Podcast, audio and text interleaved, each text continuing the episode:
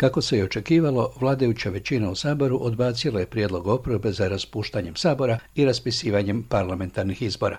U Splitu veliki prosvjed građana koji se boje da će ubojstvo mladića koje je počinio narkoman recidivist opet proći sa blagom kaznom. Premijer Andrej Plenković u Tirani sa zemljama regije o pomoći Ukrajini u borbi sa ruskom agresijom.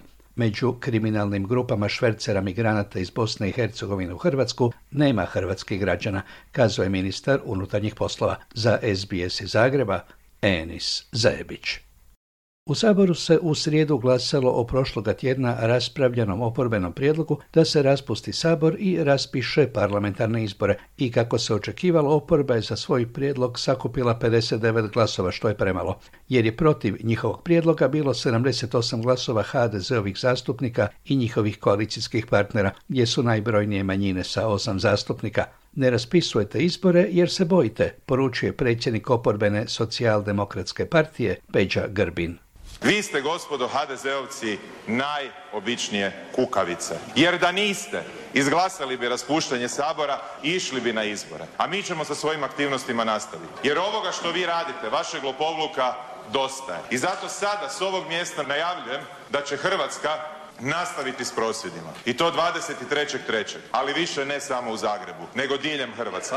Bivša ministrica i čelnica liberalnog oporbenog glasa Anka Mrak-Taritaš a odgovaraju i HDZ-ov predsjednik Sabora Gordan Jandroković. Kolege iz HDZ-a, ja vas uopće ne razumijem. Tako po anketama suvereni. Pa što ne raspustite Sabor? Odite u izbore, potucite nas do koljena, ali na kraju dana vi ste ipak samo anemični. Kolegice Mrak-Taritaš, još malo se strpite pa ćete biti potučeni, ali još nije vrijeme.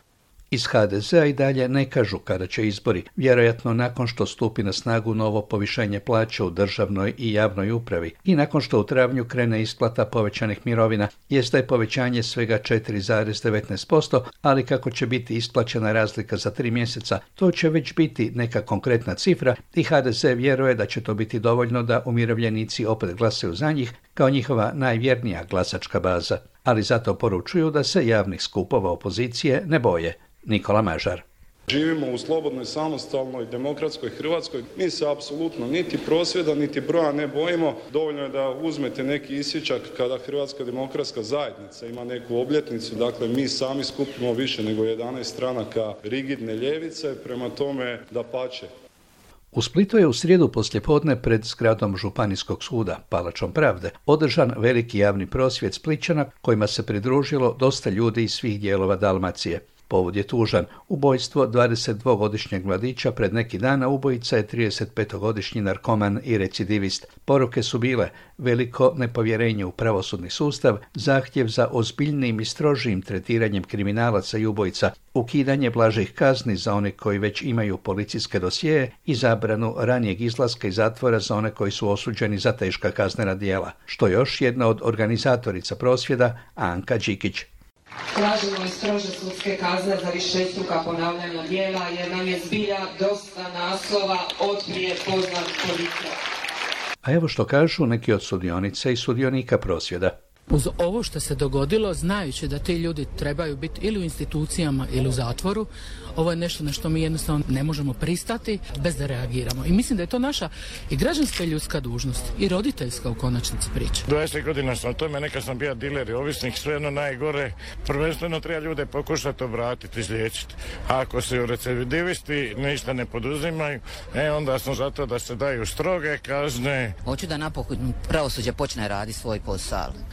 Premijer Andrej Plenković sudjelovao je u srijedu na drugom samitu Ukrajina jugoistočna Europa u Tirani u Albaniji, čiji su domaćini bili ukrajinski predsjednik Volodimir Zelenski i albanski predsjednik Edi Rama. Plenković je imao neformalne susrete sa predsjednikom Zelenskim. Evo njegovih dojmova. Glavne teme odnosile su se na daljnju potporu Hrvatske Ukrajini, osobito u području razminiranja, u području procesiranja ratnih zločina, te naravno najšira politička, gospodarska, diplomatska, humanitarna podrška i vojna podrška Hrvatske Ukrajini, kao što je to bilo i do sada i podrška takozvanoj formuli mira koju je predsjednik Zelenski predložio, a vjerujem da ćemo uskoro biti i pozvani na veliku konferenciju koja bi se trebala održati u Švicarskoj. Kako je kazao, Hrvatska i tekako zainteresirana da hrvatske kompanije koje primjerice proizvode najmodernije strojeve za razminiranje budu među vodećim akterima u toj suradnji. Mislim da imamo kompanije koje su vodeće u svijetu, kazao je. Plenković se susreo i sa predsjedateljicom bosansko-hercegovačkog predsjedništva Borjanom Krišto pred skori početak pristupnih pregovora ove zemlje sa Europskom unijom. Što se tiče Bosne i Hercegovine, tu je cilj Hrvatske da Bosna i Hercegovina u ožujku otvori pregovor, odnosno da se na Europskom vijeću donese odluka o otvaranju pristupnih pregovora. Tu se i kako zalažemo da se ispune kriteriji i stvori pozitivno ozračje među članicama Unije kako bi Bosna i Hercegovina, Hrvatskoj posebno važna prijateljska i susjedna zemlja, učinila taj korak prema Europskoj uniji. Ministar unutarnjih poslova Davor Božinović rekao u srijedu kako u šest skupina krijumčara migrantima koje djeluju na granici Bosne i Hercegovine i Hrvatske nema hrvatskih državljana, te da se radi o skupinama koje su u Bosni i Hercegovini, a uglavnom se kaže radi o Afganistancima. U toj vrsti kriminala u igri su veliki novci, naglasio je.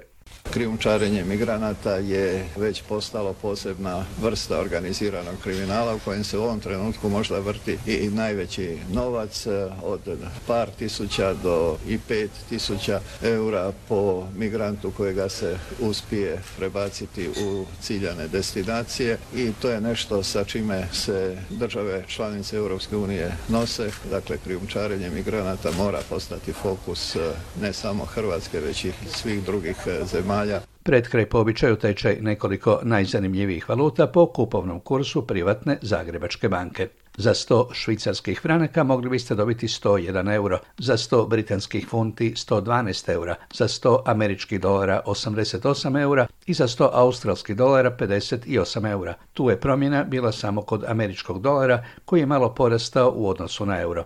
Obrnuto za 100 eura mogli biste dobiti 92 švicarska franka, 82 britanske funte, 104 američka dolara ili 159 australskih dolara. Tu se samo odnos prema funti nije promijenio, a prema ostalim valutama euro je neznatno ojačao.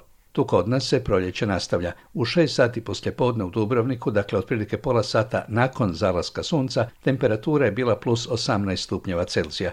Na kontinentu nije tako, ali nije niti nešto posebno svježe. U Zagrebu je u to doba bilo plus 16. Zahlađenje se najavljuje, ali ne u sljedećem tjednu. Ljudi objavljuju slike komaraca, tu u mojoj ulici rastvale su vočke, ukratko proljeće pod kreveljače.